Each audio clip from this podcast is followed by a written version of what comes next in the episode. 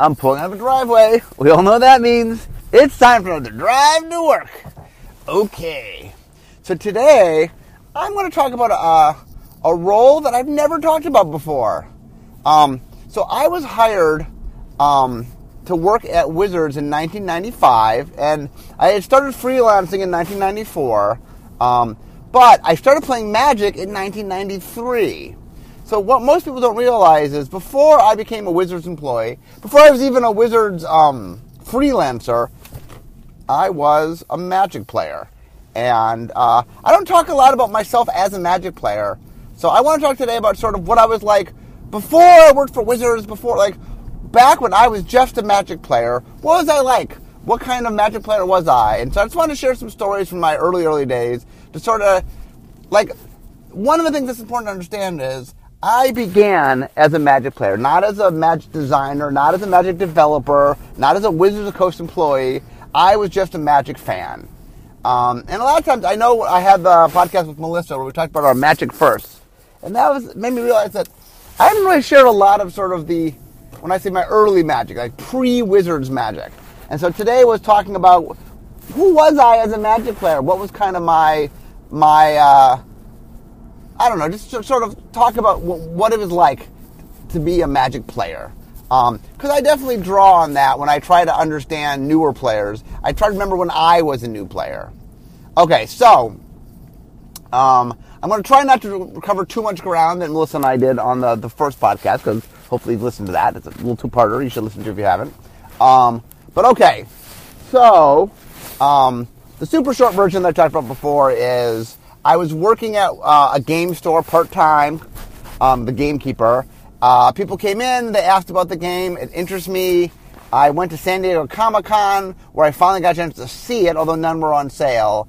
And finally, um, when it, uh, I went to a game convention in C- uh, sorry, in Los Angeles. I think it was called OrCon. There, there's, there were three different ones. I forget the exact name of the fall one.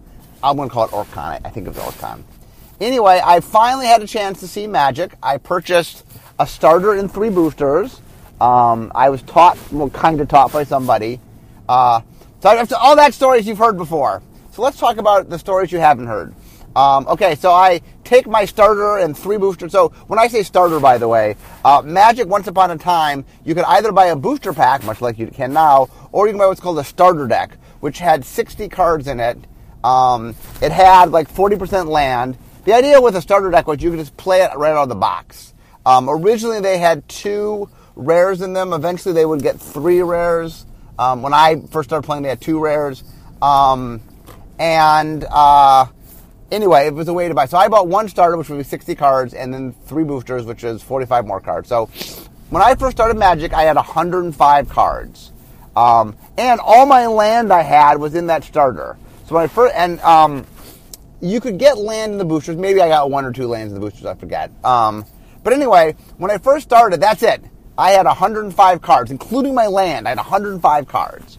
Um, so when I first started playing, I had a big problem, which was there was nobody else who played. Like it was so hard to get cards that um, you know nobody else I knew played the game.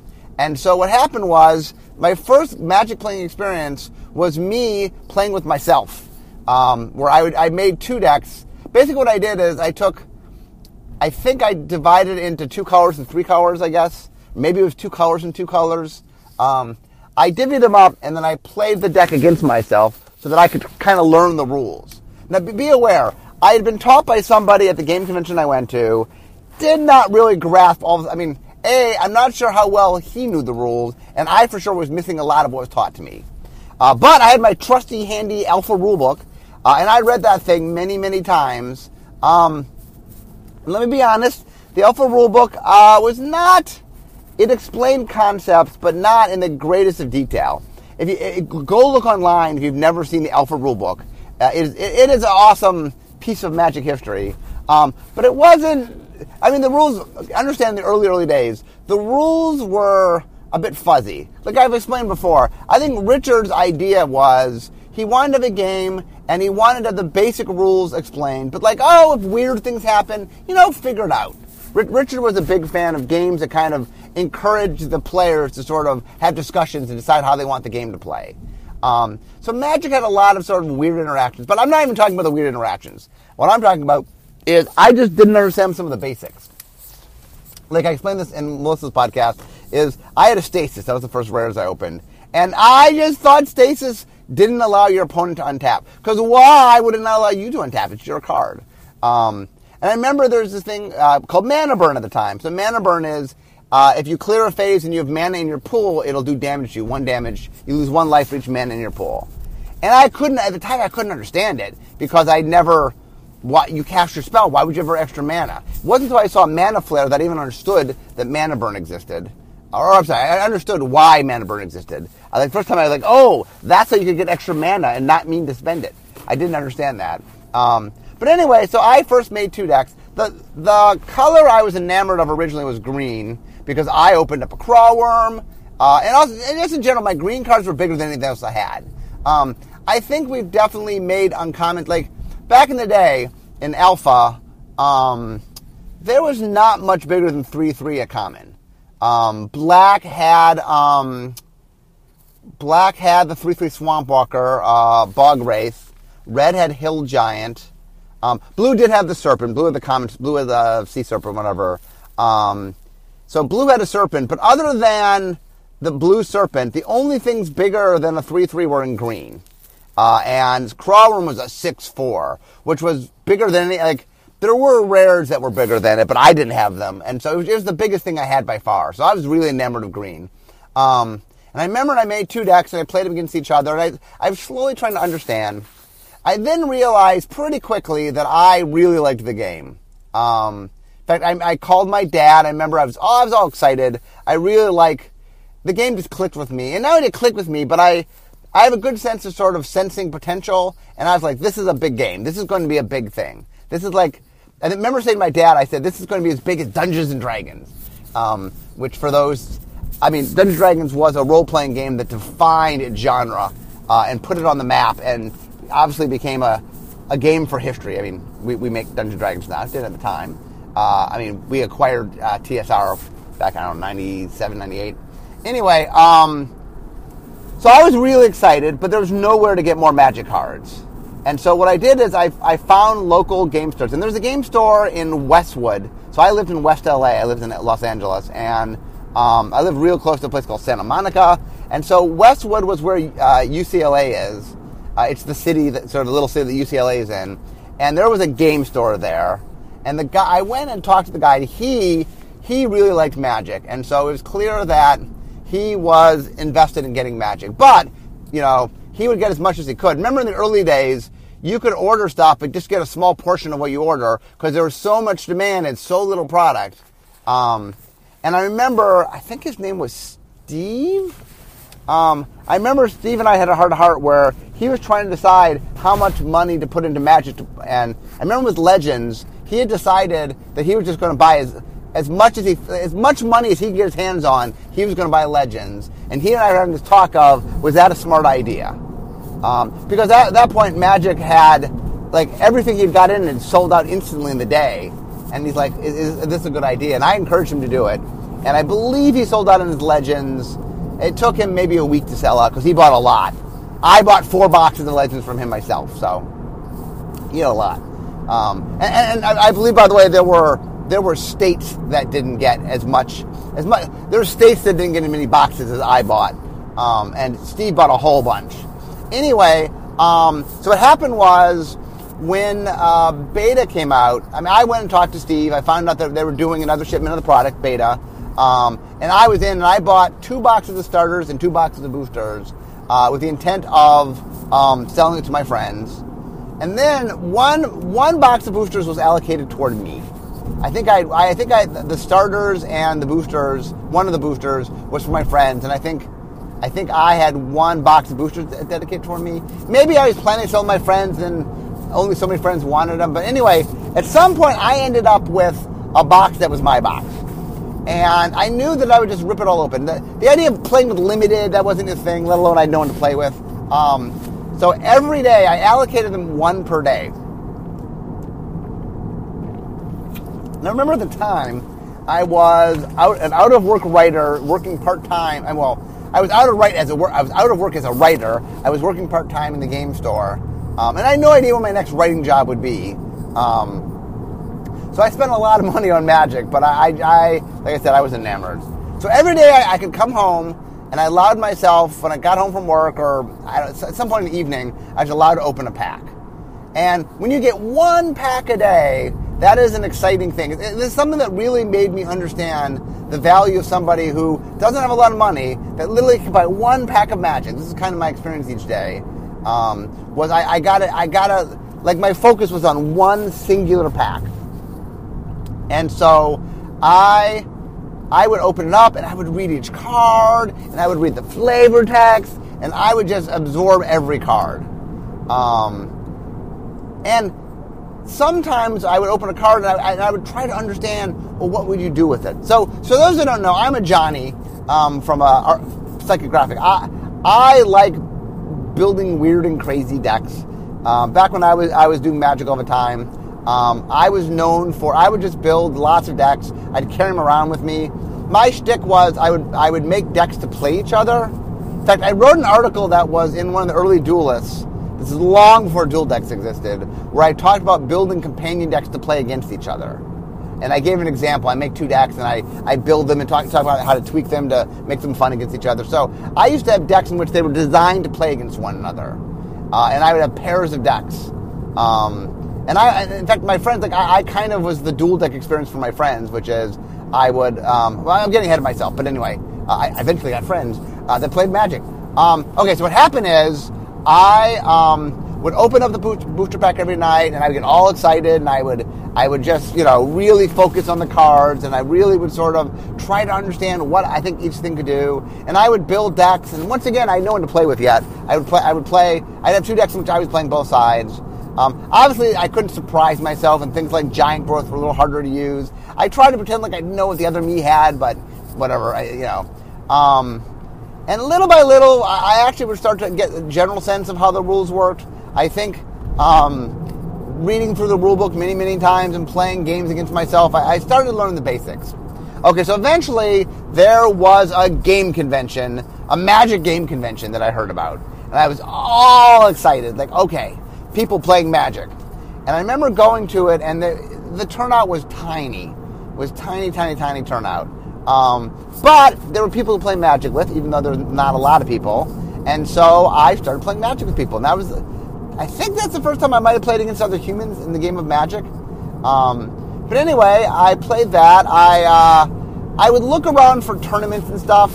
Um, I remember UCLA had one. Remember my Leviathan deck story, where I played against a kid who had a giant deck who beat me. He called it Leviathan deck because he had one Leviathan in it, which he somehow managed to get out and beat me with.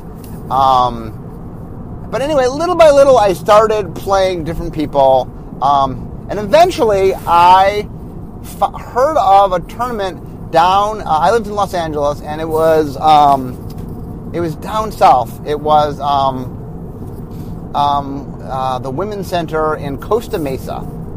So there's a man named um, Scott Larabee who has worked for Wizards for 16 years, 15, 16 years. Um, for a long time, he ran the Pro Tour. Uh, he's still he's still super involved in organized play. Um, Scott was one of the people that ran because I first met Scott running Costa Mesa Women's Club. Um, and so what happened was Scott had some friends. I think I think the running the tournaments predated. Eventually, they got a store, I think, but um, they used to run this event. It was on Saturday nights or Saturday afternoon and evening. Um, it had to end at a certain time because they, they they got this women's center that they rented out. Um, they got it for a, you know a, a good rate, and I, it would start sometime in the afternoon. I don't know, one, two o'clock maybe. Um, it would run into the evening, and they would just run all sorts of different events. Um, one event that they ran was called the uh, the uh, was it Mafters Mafter event, um, where you would get a starter deck, and then you would play somebody. You make a deck, and you'd play somebody, and then if you beat them, you got all their cards. And then you would rebuild your deck, and you would keep playing. Uh, usually, I think 16 people would enter, so you would, it would be four rounds. And then at the end, the winner would uh, own all the cards because if you won, you got all the cards. So the winner of the whole thing had 16 starter decks worth of cards. So you know, uh, 32 rares at the time. Uh, maybe maybe it's the point. Well, I think later we got to three rares. But anyway, um, I used to play a lot of math. Um, uh, Masters. I, I, the mini Masters was my version of playing that with only one one booster pack. That's where mini Masters came from. Um, but anyway, uh, Grandmasters. was called Grandmasters. Was the name of the format. Um, also, I, I, I mean, there wasn't really standard yet. Or uh, yeah, it was um, original Magic. You just played with the cards you owned. Um, in fact, early Magic there weren't even any rules. In fact, early Magic you played with forty card decks. Um, but eventually, you would um, the DCI in January of 1994 started up the Duelist Convocation International in fact, it wasn't even international. Originally, it was the Duelist Convocation. Um, and then the Duelist magazine started around the same time. Uh, and they would get you a card. I actually have a card I got, a little laminated card. And I like I heard about it in like January. I think I didn't actually sign up till like March. Um, I got my little card in the mail. Um, I was a DCI member, DC, uh, Duelist Convocation member, and I got a little um, you got a little uh, newsletter if you're in the Duals Convocation. In fact, I eventually, when I started doing the puzzles, I started doing advanced puzzles for the Duals Convocation newsletter that were harder puzzles. Um, so, for those who are fans of my puzzle series, uh, the really hard ones were in the Duals Convocation, um, the little uh, newsletters. Anyway, so I started going to Costa Mesa, and there I met a bunch of people who became my Magic friends. Um, some of which would go on to actually have some success in the Pro Tour. Um, uh, see, well, I actually, first off, I met Henry Stern, not there, interesting enough. Um, Henry Stern, uh, I used to do this thing in the game store where I would demo out of a magic deck to sell. I, I got my store to get magic. That we didn't have magic. But eventually, I convinced them to carry magic. I would sell it. I would demo it. I had a starter. I would. We were allowed to demo games, so I had an open starter deck, and I would show people how to play. I'd show them the cards. And I had a little thing where if you played Magic and you wanted to trade with me, um, I had a rough idea of the rarity. So you had to match rarities, and you had to trade me something that wasn't already in the deck. But if you wanted a card that I had that you didn't have, I would trade with you. And Henry Stern somehow came in, and he liked trading with me, so he would come in all the time, and we started up a friendship. And it turned out he lived like a block from me. So Henry was the first person actually that I, first Magic friend that I think I made where I went to his home and we played Magic with Henry Stern. Um, and uh, we had a lot of fun. And then Henry and I both ended up going down to Costa Mesa. I forget whether we went together or separate, or, or I maybe I learned about it and then I told him about it. So he, he used to go down all the time. Um, but down there, uh, I met like Frank Gilson, Mari Rabina, um, Mark Chalice, uh, whole uh, people that in the early days of the Magic Pro Tour all played on the Pro Tour. Uh, they were part of a thing called Pacific Coast Legends, was the name of their team. Uh, Mark Justice was on their team. Eventually, Scott Johns was on their team. Um, a bunch of other people were on their team. Anyway, um, and I used to go to Costa Mesa and I would play, and I also would build decks. And then through that, I made a bunch of friends, and then I would uh, go to some other tournaments with the friends. There also was a store I don't remember the name of the store, that I used to go that was open, I think, Friday nights. They ran a magic tournament Friday nights, and I used to go to that. Um, at the time, I was in Los Angeles. Uh, I, was, I, I, wasn't dating anybody. I, I had lots of free time. So Friday night, I would go play in the one card store, and Saturday, I would go to Costa Mesa. Um, and I'm trying to remember the, the, uh, the card store was where I usually bought my cards because the Costa Mesa at the time didn't didn't have um, a store yet, uh, and so I I would play Magic Friday nights, play Magic Saturday. I would build decks. I became the guy who used to be known for building decks. Also, I did a lot of trading. So one of the things early on was I I bought a decent amount of Magic cards. Obviously, I was buying boxes of things. Um, but still, you couldn't get all the things you needed out, just out of a couple boxes, so you had to trade. So early on, I learned how to trade. Um, and one of the things that I figured out pretty quickly was that um, some people had no idea what the cards were worth and would make really crazy trades. And some people very much knew what the cards were worth and would try to make you make really bad trades. Um, and I, it, one of the things I learned, one of my my rules when I was trading with people was I had a code of conduct uh, when I traded, which was um, I wanted to make sure that people understood the value of what they had. Um, I did not like the sharks that would try to trade off people, then try to get them to trade away valuable cards for nothing.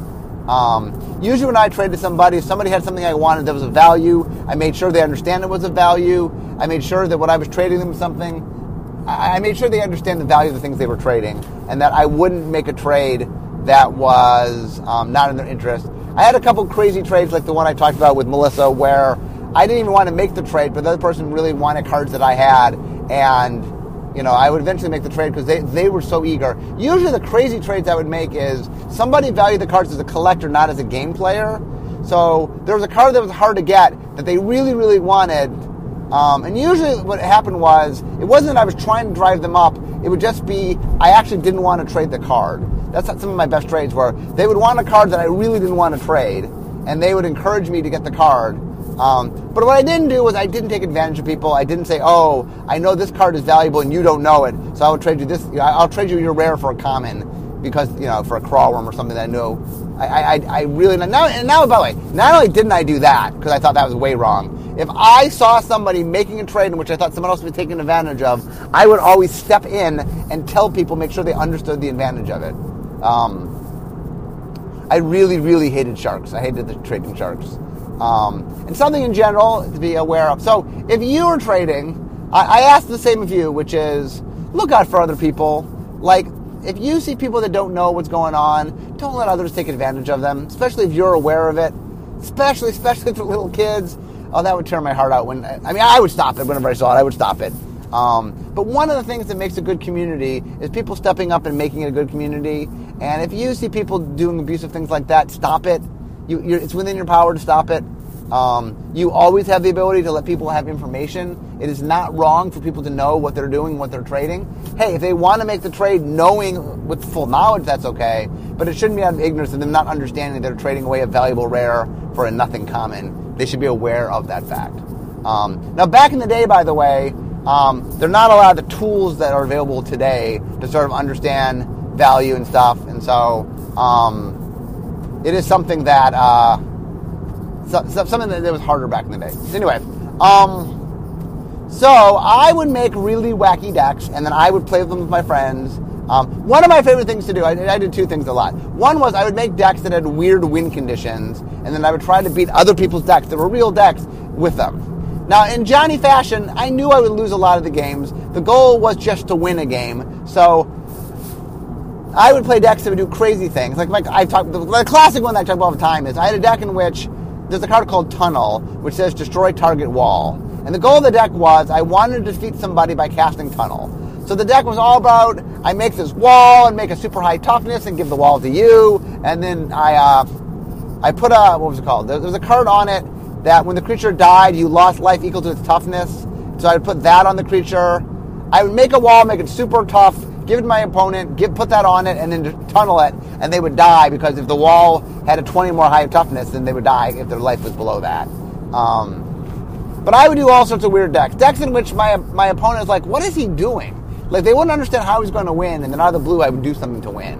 Um, even to the point, I had a deck that I had where the idea of the deck was I was going to give you a force of nature that you couldn't deal with because you have to pay green, green, green, green, four green upkeep, or it does eight damage to you. So what I would do is I would give it to my opponent, I would lifelink it, um, and then I, would let them die to the force of nature. The funny thing is, this is back in the early days. In the deck to pull off all the things I needed to do, I actually had, um, you know, Lotus and Moxes, and I had um, Channel, and I had Fireball. So um, a Mox Actually, you just need a land. I think a land, uh, uh, Black Lotus, Channel, and Fireball is game. So I would open up opening hand. I'd have those four cards. Like, no, no, no, that's not what I win with. You know, I, I would not take the turn one win because that wasn't what I did. My deck was supposed to do a certain thing. Um, and the thing was, the, the way I would get the the um, Force of Nature into play was uh, probably Animate Dead, which takes a creature out of the graveyard for two man, one and a black, it takes a creature out of your graveyard, puts it into play uh, at, at minus one, minus oh. So it'd make it a 7 8 because it's a normally an 8 8. Um, and then I put Spirit Link on it, so it didn't matter that it was damaging me because I would gain life for all the damage it did to me. Because uh, Spirit Link's kind of like Life Link. It's the original card that granted it. Um, the difference between uh, Spirit Link and Life Link is if I put Spirit Link on my opponent's creature, he doesn't gain the life, I gain the life. So if I had a, a Force of Nature and gave it to my opponent, um, he couldn't attack me with it because of the Spirit Link. I, any damage it did, I would just get back. So he had this 8 8 that he couldn't attack me with and would basically kill him in a certain number of turns. Um, but I often would get the animated uh, Force of Nature out with a Spirit Link on it in the first couple turns, and I could just attack my opponent with and beat him, but that wasn't what my deck was doing. So you very Johnny me of I wanted to win the way I wanted to win, even even though the deck probably more efficiently had other ways to win. Like my deck actually was a pretty good deck, the little animation deck, but only only I, I, added silly things in it to try to have the silly win condition. That like if you just took those silly win conditions out, was probably a pretty strong deck. Um, so I became a decent deck builder. Like I said, my strategy was more about trying to do cool and different things.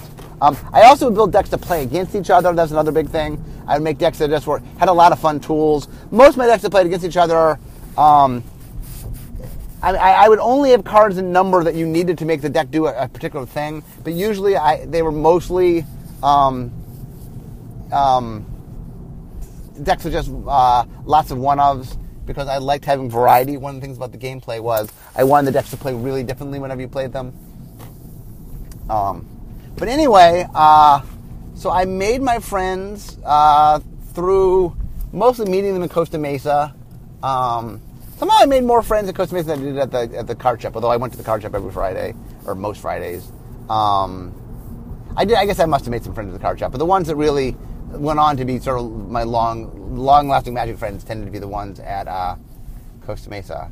Um, and then what happened was I started freelancing for Wizards, uh, and I freelanced really early, meaning um, at some point, in order to do the puzzles, I, I, they really wanted me to do puzzles with the latest content because, like, if I was gonna, if there was a new set coming out, they wanted the puzzles to be with the cards from the new set. So they had to give me um, access to cards early, so that because there's a lead time in publishing, um, especially in a magazine. So I had knowledge of cards ahead of time, which was cool. Um, but it meant I couldn't play in sanctioned play. Um, so what happened was um, very shortly after I was not able to play, or very there was a window in which they started sanctioning tournaments, uh, and then I wasn't allowed to play in tournaments. Uh, I think that summer. So like I started freelancing in I don't know February or March, and by that summer, I was not allowed to play in sanctioned tournaments. And sanctioned tournaments started in like March or something. Now I did uh, the two big events that I played in was I played in um, 1994 Worlds. Uh, so it must have been end of the summer I wasn't allowed to play because I did play in Worlds, um, or maybe that maybe it was in September. Anyway, I was allowed to play in Worlds and I did, um, and uh, uh, it was single elimination. I played in just one. Uh, um, what was it called? Uh, uh not a fleet. Uh, one um, flight. Flight. I played in one flight. It was single elimination. I won my first two matches, and my third match was against somebody who was like, literally, his whole deck was designed to beat an aggressive deck like mine. I just didn't have a prayer. Uh, my deck was pretty good. That's my little blue green weenie deck that I played. Um, I've talked about that deck. And then I went to 94 Nationals. Um, may, actually, what I'm realizing is there's probably some good stories about my Nationals, my Worlds and Nationals. Maybe what I'll do is, maybe uh, my next podcast, I'm going to talk about playing in U.S. Nationals and in um, U, uh, World Championships in '94. Uh, I think I'm going to. I think I have enough information about those two events to actually. So maybe what I'll do is I'll wrap up for today, and next time I'm going to talk about um, the one time I played at Worlds and the one time I played at U.S. Nationals, uh, sort of how I did, and sort of the tournaments around it. There's some fun stories of this is there'll be stories of me as a Magic player, not me as a Magic designer or as Wizards of the Coast person.